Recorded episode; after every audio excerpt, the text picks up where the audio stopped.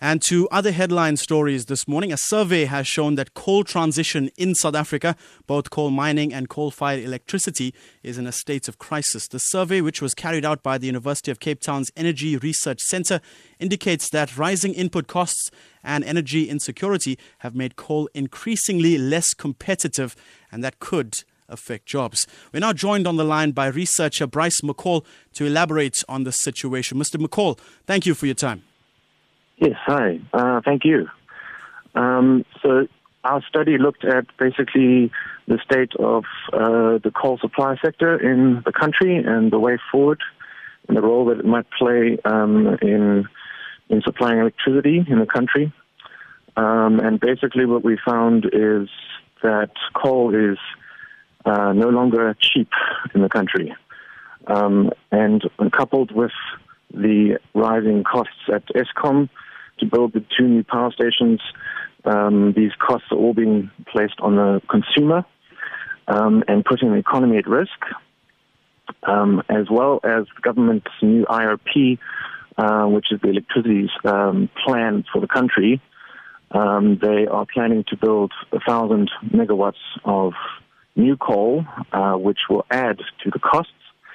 Um, coal has become increasingly uncompetitive if you compare it to renewables, uh, which each year get cheaper. And as time has gone on, um, the coal supply has um, increased in cost.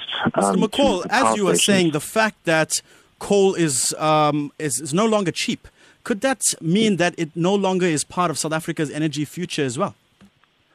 Um, it's it's got a role, um, but it's going to be very um, very much reduced to what from what it is at the moment.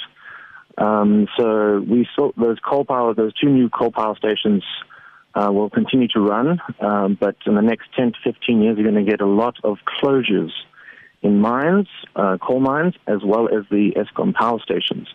So that's going to affect a huge number of communities in Mpumalanga, um, which are all built around um, the coal mines and the coal power stations. Affect communities and affect jobs, as we say. Yes. How much yes. uh, of an effect on jobs uh, will this have, actually, you think?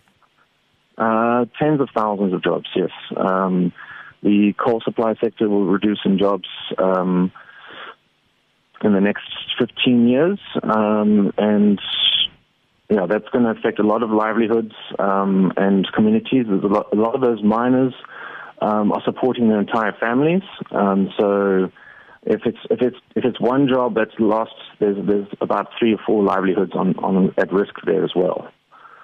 Well, as you say, uh, Mr. McCall, the situation is quite dire, and I'm sure that we will be catching up with you in the future to find out more on this. But that's where we'll have to leave it. Thank you for your time. Thank you.